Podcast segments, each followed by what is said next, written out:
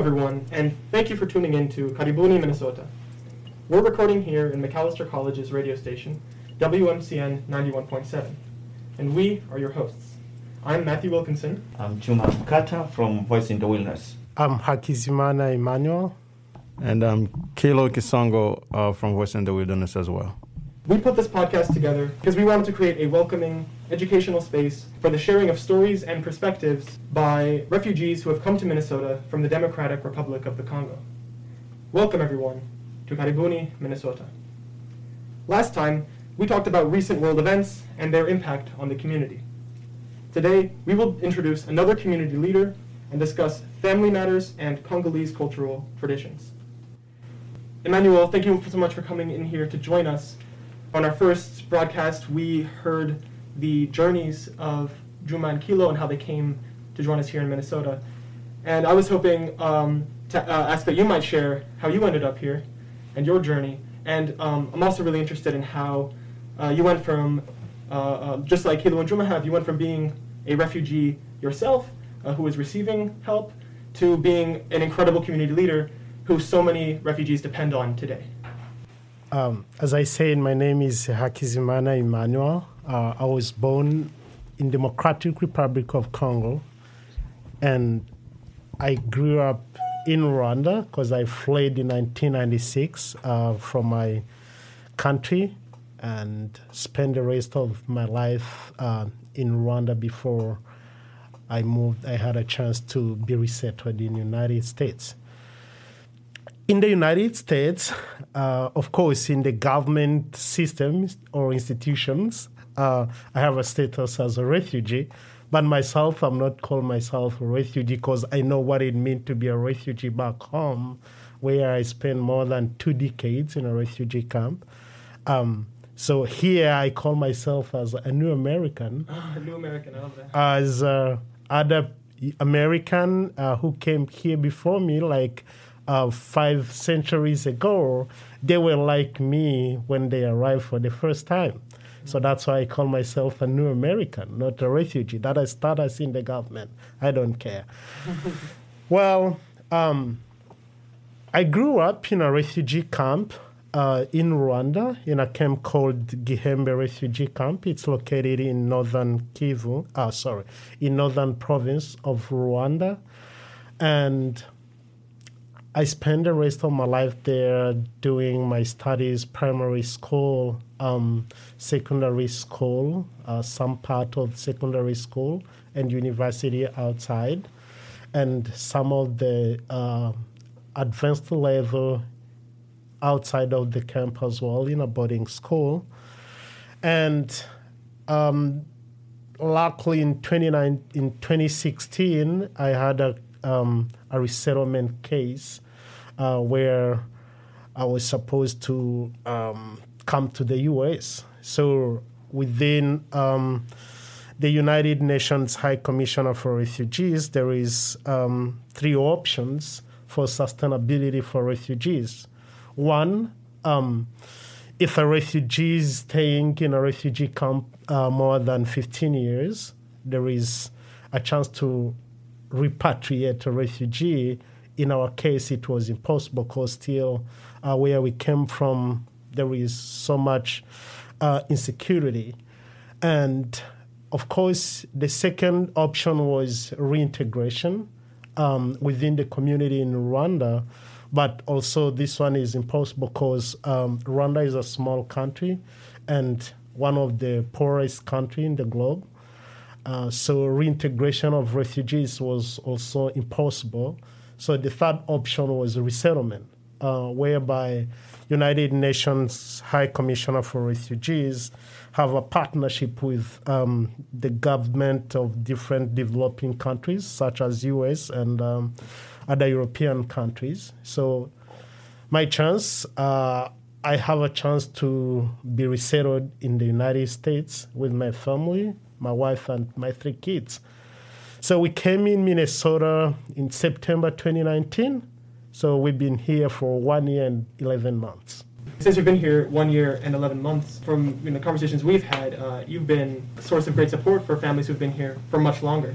So how did that come to be? What kind of maybe you could talk a bit about the uh, the work you do in the community and also uh, uh, why it is that that you are able to help people who've um, already been in the United States for years at a time. Uh, thank you so much. Um, what I'm doing right now is to reflect my personality of who I am. Um, I will say it was a chance, but on the other hand, it wasn't. Um, I had a chance to be raised uh, as an adoptive child. And um, from the love that I received from my adoptive mother, uh, who raised me in a refugee camp with no means. Uh, she was a widow and um, she had four kids, and we have to depend on um, World Food Program support only, and she couldn't care about my uh, my um, myself and the other kids. She did all she can to make sure that as kids in the family we receive equal opportunities as she offered as a mom. Mm-hmm. So from that perspective, uh, the love that she shared with me, uh, the love that other people shared with me, like uh, before she adopted me, I was a street child. So the love that people was um, showing me, like people was caring and people want me to grow and become someone. It I kept this in my mind and I said, whenever I will be someone, I have to give back to the community.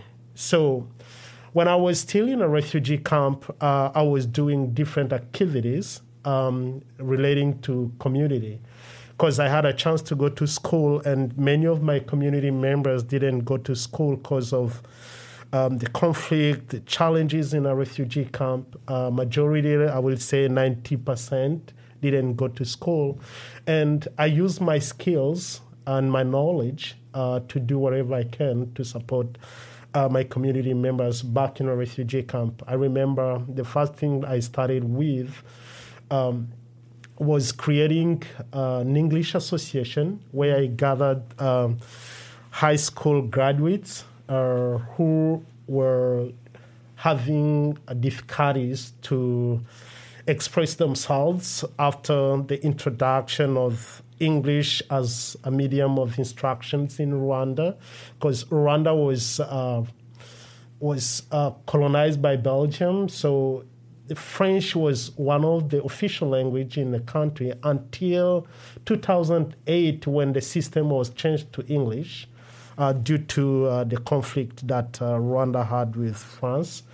So um, from there now, I created an association where I gathered these uh, high school graduates to help them express themselves, having confidence, training with uh, training them um, how to approach people, to avoid fear to talk. You know, uh, people sometimes in our community were really shy. And then I was trying to show them like you need to be sharp, you need to mm-hmm. talk to people facing uh, face by face, things like that. And then from there, um, I had a chance to get a job uh, back in the capital city in Kigali, where I've been working as, first of all, I've been working as hotel front office manager because uh, I did hospitality and tourism management. So from there, then after moving to Kigali, uh, capital city, um, I had an idea of uh, still empowering students in different schools, whereby I created um, awareness and I called Inspire Me, uh, where I was doing it with one of the engineer who was my friend, his name Eric. Um, we used to go to schools and then sharing with students stories because um, everybody knew me in the refugee camp so I was sharing the story of how I moved from a street child, be adopted, go to school, and they they saw all the progress I made, the business that I created in a refugee camp. I had a restaurant there which was popular, and then the association that I created, which had a very huge impact in the community, and then the school that we created. Um, after one of the non-government organization called GRIA stopped uh, paying school fees for students and we initiated a program where as university students and graduates uh, from high school we created a school within a refugee camp that helps all around 300 students to study within a refugee camp. And then when they finished senior six we tried to put them uh, to arrange with community members who were not in a refugee camp, who were urban refugees, and then we sent to them, and they will be registered as a free candidate to do the national exam. And from there, around 300 students graduated from high school.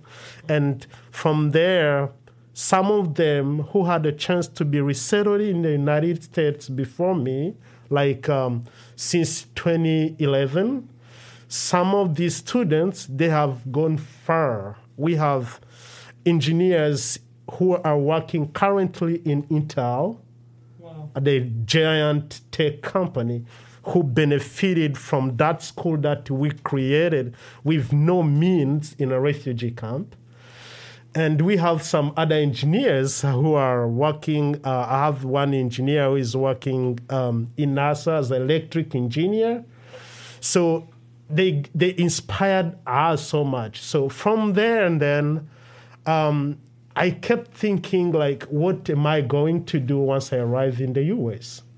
So when I arrived in Minnesota, um, of course, I contacted different people who came uh, before me who were in different states, and uh, they told me different challenges that people are facing. Um, and so when I arrived here, because there's few community members who knew me from the refugee camp and from Rwanda. Uh, when they knew that I was here, they came toward me. They knew that I was a support even if they spend more than two to three years, they knew that maybe I will support from one thing to another. So um, that's when when they start coming to me asking me different questions. How can I do this? How can I do this? For the first time, it was hard because I told I used to tell them, You've been here for so long. What can I do for you? I'm a brand new, I don't know anything. And then they told me, But we believe in you. We know that you can support. So from there, um, I start connecting myself to uh, different people that I've been working with back home. There is a non government organization called um. It used to be called American Refugee Committee. So I started working with this non government organization as interpreter back in a refugee camp. Uh, where I was interpreting for volunteers uh, who used to come uh, to do different activities with refugees.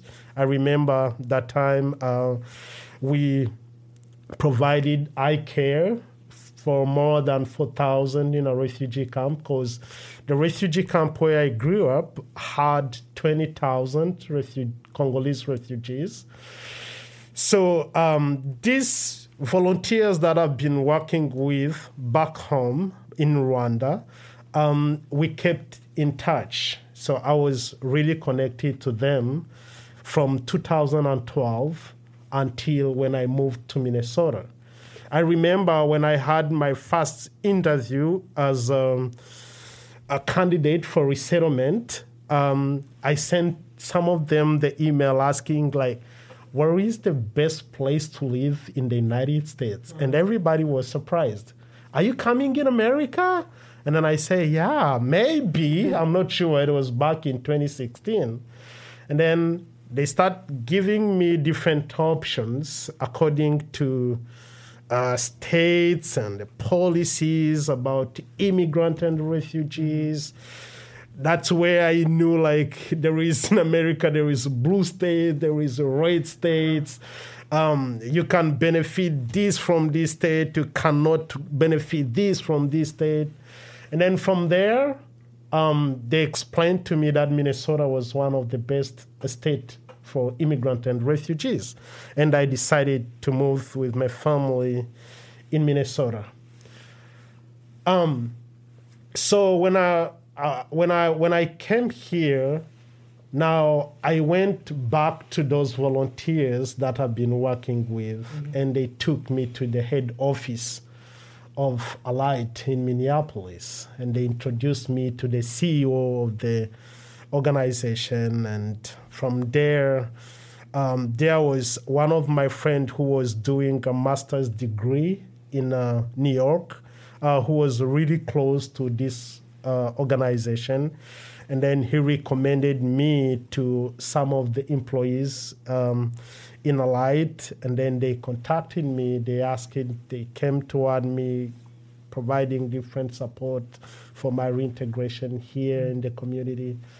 And then from there, um, after like two to three months, uh, I started receiving different cases uh, from my community members who were here, mm. who were facing problems of um, lease agreement violation mm. with the landlords, uh, who were facing problem of reading the papers mm-hmm. uh, coming from the government in the mailbox, uh, who were facing problems of um, having some appointments and um, like they want to buy some asset and they will not be able to mm-hmm. to handle that because the English was limited. And then from there, so I tried to go all through this and then try to support the community because it it's my passion, it's who I am, it's my way of giving back to what my adoptive mother gave mm-hmm. me. So that's how I started normally. That's just such an incredible story. Um, before we move on, um, could you maybe uh, summarize uh, one case, uh, just so we have an idea of like the kinds of situations you're helping people with? Like you mentioned the lease agreement. Maybe could you um, uh, uh, summarize uh, like what the problem someone had is, and then how you overcame it or helped them overcome it?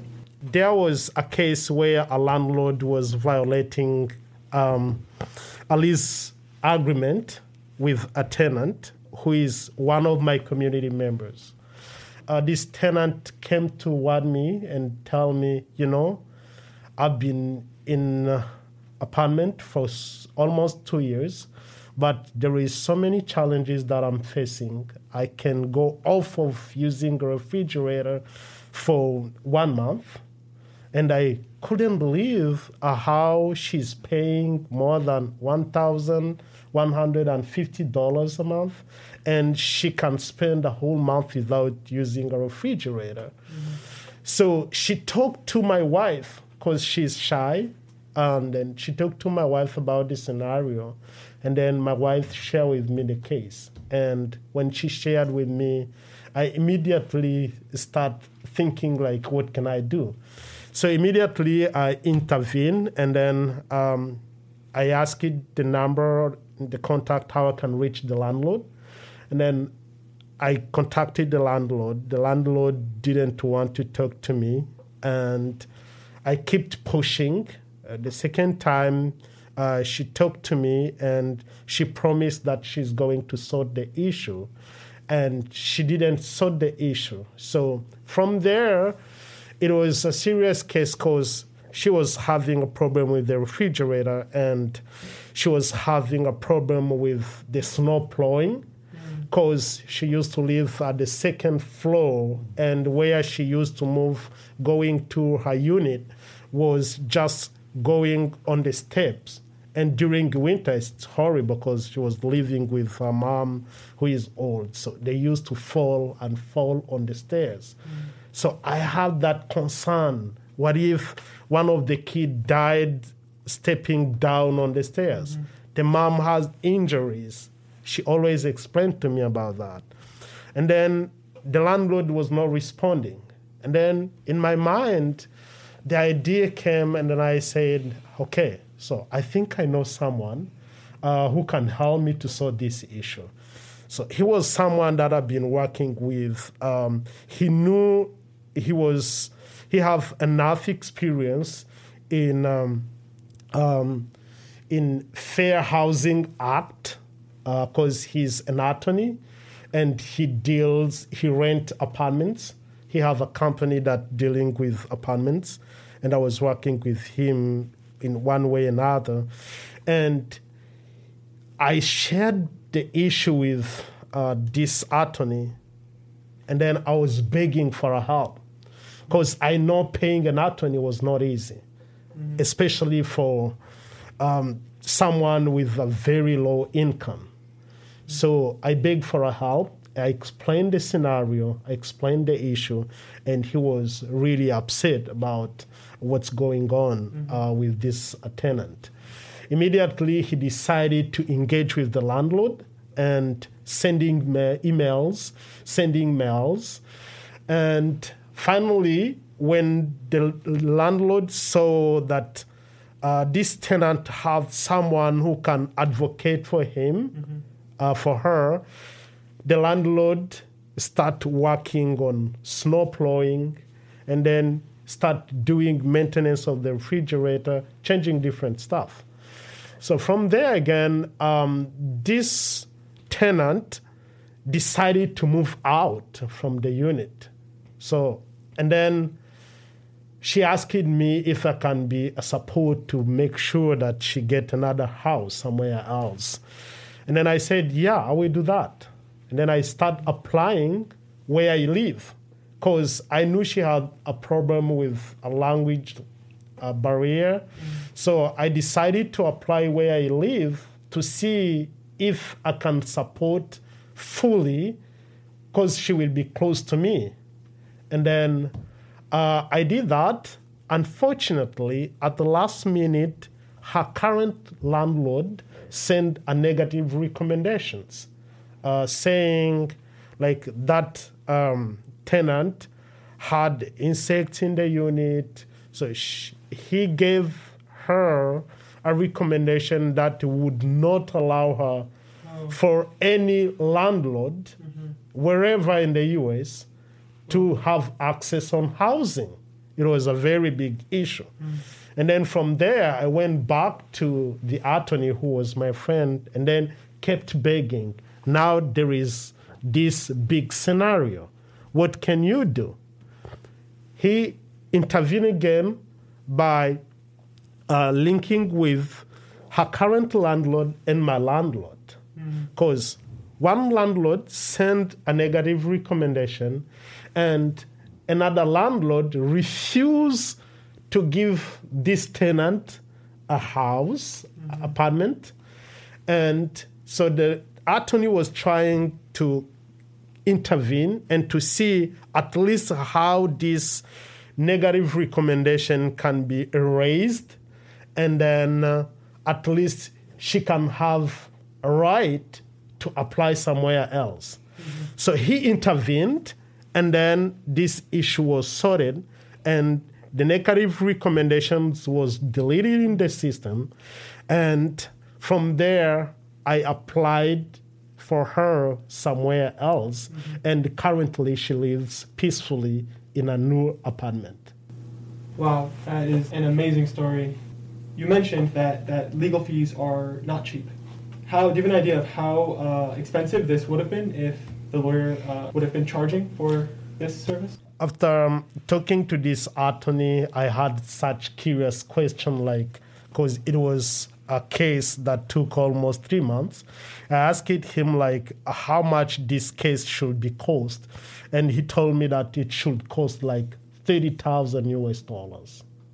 Well, an incredible amount that, that he provided for free. I mean, also yeah, it just shows how important those connections can be. Yes. Okay, so yeah, thank you so much for this introduction to your work and who you are.